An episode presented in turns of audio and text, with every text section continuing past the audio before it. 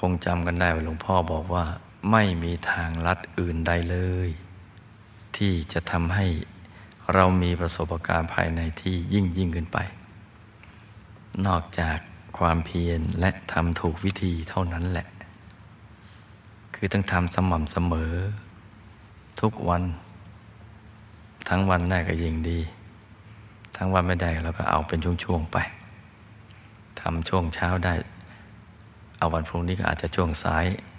แล้วมันก็ค่อยๆเต็มวันไปเองแหละ